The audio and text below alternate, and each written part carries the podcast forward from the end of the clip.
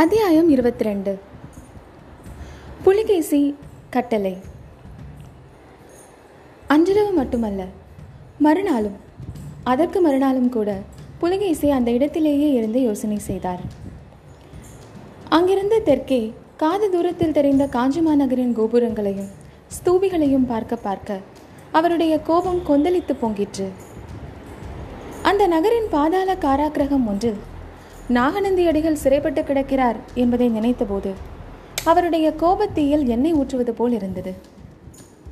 மகேந்திர பல்லவனை எப்படியாவது பழிவாங்க வேண்டும் எனும் எண்ணம் நிமிஷத்துக்கு நிமிஷம் வளர்ந்து சீக்கிரத்தில் வானத்தையும் பூமியையும் அலாவி நின்றது. இரண்டு தினங்கள் இரவு பகலாக யோசனை செய்து கடைசியில் வாதாபி சக்கரவர்த்தி சில முடிவுகளுக்கு வந்தார். தமது தளபதிகளையும் பிரதானிகளையும் அழைத்து அந்த முடிவுகளை அவர்களுக்கு தெரியப்படுத்தினார். அந்த முடிவுகள் இவைதான். சக்கரவர்த்தியும் முக்கிய தளபதிகளும் சைனியத்தில் பெரும் பகுதியுடன் வாதாபிக்கு உடனே புறப்பட வேண்டும். சைனியத்தில் நல்ல தேகக்கட்டு வாய்ந்த வீரர்களாக ஐம்பதனாயிரம் பேரை பின்னால் நிறுத்த வேண்டும். அவர்கள் தனித்தனி கூட்டமாக பிரிந்து காஞ்சி நகரை சுற்றிலும் நாலு காத தூரம் வரை உள்ள கிராமங்கள் பட்டணங்களை எல்லாம் சூறையாடி கொளுத்தி அழித்து விட வேண்டும். அந்தந்த கிராமங்களில் உள்ள யவன ஸ்திரீகளை எல்லாம் சிறைப்பிடித்து கொண்டு வாலிபர்களை எல்லாம் கொன்று வயதானவர்களை எல்லாம் அங்கஹீனம் செய்து இன்னும் என்னென்ன விதமாகவெல்லாம் பழிவாங்கலாமோ அவ்விதமெல்லாம் செய்ய வேண்டும். முக்கியமாக சிற்பங்கள் சிற்ப மண்டபங்கள் முதலியவற்றை கண்ட இடங்களிலெல்லாம் இடித்து தள்ள வேண்டும். சிற்பிகளை கண்டால் ஒரு காலும் ஒரு கையும் வெட்டி போட்டுவிட வேண்டும். இப்படிப்பட்ட கொடூர பயங்கரமான கட்டளைகளை போட்டு அவற்றை நிறைவேற்றுவதற்கு தக்க பாத்திரங்களையும் நியமித்து ஏவிவிட்டு வாதாபி சக்கரவர்த்தி தமது சைனியத்தின் பெரும் பகுதியுடன் பிரயாணத்தை தொடங்கினார். மேற்கூறிய கொடூர கட்டளையை நிறைவேற்றுவதற்காக காஞ்சியை சுற்றி கொண்டிருந்த வாதாபி வீரர் கூட்டம் ஒன்றைத்தான் ஆயனரும் சிவகாமியும் காட்டு வழியில் சந்தித்தார்கள். வராக கொடியை பார்த்து வாதாபி வீரர்கள் என்று தெரிந்து கொண்டதும் சிவகாமிக்கு தேகமெல்லாம் நடுங்கிவிட்டது. உள்ளம் பதைத்தது. எதிர்பட்ட வாதாபி வீரர்கள் கிட்டத்தட்ட நூறு பேர்தான். என்றாலும் சிவகாமியின் கண்களுக்கு பதினாயிரம் பேராக அவர்கள் காட்சியளித்தார்கள். ஆனால் ஆயனருக்கோ அம்மாதிரி அச்ச உணர்ச்சி சிறிதும் ஏற்படவில்லை. அவருக்கு உற்சாகமே ஏற்பட்டதாக முகமலர்ச்சியிலிருந்து தோன்றியது. முன்னால் நின்ற வீரனை பார்த்து ஐயா நீங்கள் வாதாபி வீரர்கள் தானே? உங்கள் மகாராஜா எங்கே இருக்கிறார்? என்று கேட்டார். அந்த வீரனுடைய முகபாவத்தை பார்த்ததும் தமிழ் பாஷை அவர்களுக்கு தெரிந்திருக்காது என்பதை ஞாபகப்படுத்திக் கொண்டு அதே விஷயத்தை பிராகிருத மொழியில் கேட்டார். அந்த வாதாபி வீரனுக்கு அதுவும் விளங்காமல் அவன் பின்னால் வந்த படைத்தலைவனை திரும்பி பார்த்தான். இதற்குள் குதிரை மேல் வந்து கொண்டிருந்த படைத்தலைவன் முன்புறத்துக்கு வந்து சேர்ந்தான். ஆயனரையும் சிவகாமியையும் உற்று பார்த்ததும் அவன் ஓஹோ! என்ற ஒளியால் தனது வியப்பை தெரிவித்தான். ஏனெனில் புலிகேசியுடன் காஞ்சி நகருக்குள் வந்து பல்லவ சக்கரவர்த்தியின் சபையில் சிவகாமியின் நடனத்தை பார்த்தவர்களிலே இவனும் ஒருவன்.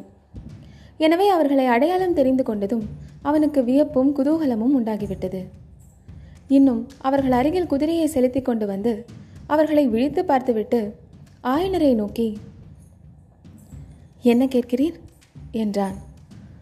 ஆயனரும் உற்சாகத்துடன் ஐயா உங்கள் சக்கரவர்த்தி எங்கே இருக்கிறார்? அவரை நான் பார்க்க வேண்டும் என்றார்.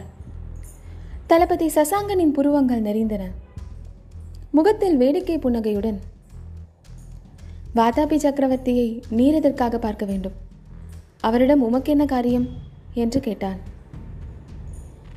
காரியத்தை சக்கரவர்த்தியிடம் மாத்திரம்தான் சொல்ல வேண்டும் அந்தரங்கமான விஷயம் என்றார் ஆயனர்.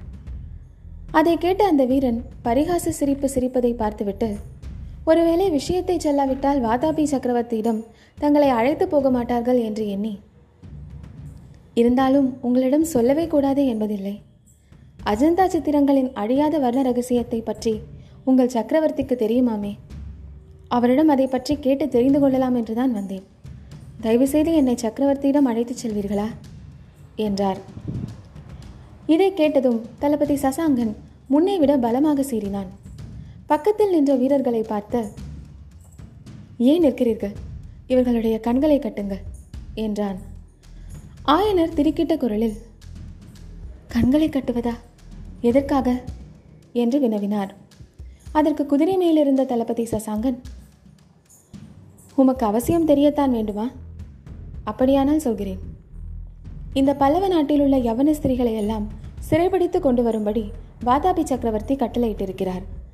அதோடு இந்த ராஜ்யத்தில் உள்ள சிற்பிகளை எல்லாம் ஒரு காலையும் ஒரு கையையும் வெட்டி போடும்படி கட்டளையிட்டிருக்கிறார்.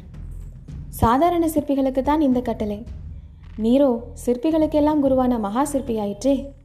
அதனால் உம்முடைய இரண்டு கால்களையும் இரண்டு கைகளையும் துணித்து விடப் போகிறேன். அதை இந்த பெண் பார்க்க வேண்டாம் என்றுதான் கண்ணை கட்டச் சொன்னேன் என்றான். அம்பினால் அடிபட்ட குயிலின் கடைசி மரணக்குரலைப் போல வேதனை ததும்பிய ஒரு குரல் கீச்சென்று கேட்டது. சிவகாமி தரையில் விழுந்து உயிரற்ற சவம் போல கிடந்தாள். சிவகாமிக்கு மறுபடியும் தன்னுணர்வு வந்தபோது தன் தலை இன்னும் சுழன்று கொண்டிருப்பதையும் தன் கால்கள் நடந்து கொண்டிருப்பதையும் இரு பக்கத்திலும் இருவர் தன் கைகளை கெட்டியாக பிடித்துக்கொண்டு நடத்தி வருவதையும் கண்டாள். சிறிது சிறிதாக அவளுக்கு ஞாபகம் வந்து சற்று முன் நடந்த சம்பவங்களும் நினைவுக்கு வந்தன. பக்கத்தில் தன் தந்தை இல்லை என்பதை உணர்ந்தபோது அவளுடைய வாழ்நாளிலேயே இதுவரை அனுபவித்திராத இதய வேதனை உண்டாயிற்று. பிரமை பிடித்த நிலையில் பக்கத்தில் நின்ற வீரர்களால் உந்தப்பட்டு இன்னும் சில அடி தூரம் நடந்து சென்றபோது அருகில் அடர்ந்த காட்டுக்குள்ளிருந்து திடீரென்று ஒரு உருவம் வெளிப்பட்டதை கண்டாள். பார்த்த கணத்திலேயே அந்த உருவம் நாகநந்தி அடிகளின் உருவம்தான் என்பதும் தெரிந்துவிட்டது. உடனே ஆவேசம் வந்தவள் போல தன்னை பற்றியிருந்த வீரர்களின் கைகளிலிருந்து திமிரிக்கொண்டு நாகநந்தி அடிகளின் முன்னால் சிவகாமி பாய்ந்து சென்றாள். அவருடைய காலடியில் விழுந்து நமஸ்கரித்து சுவாமி தாங்கள்தான் கதி காப்பாற்ற வேண்டும் என்று கதறினாள்.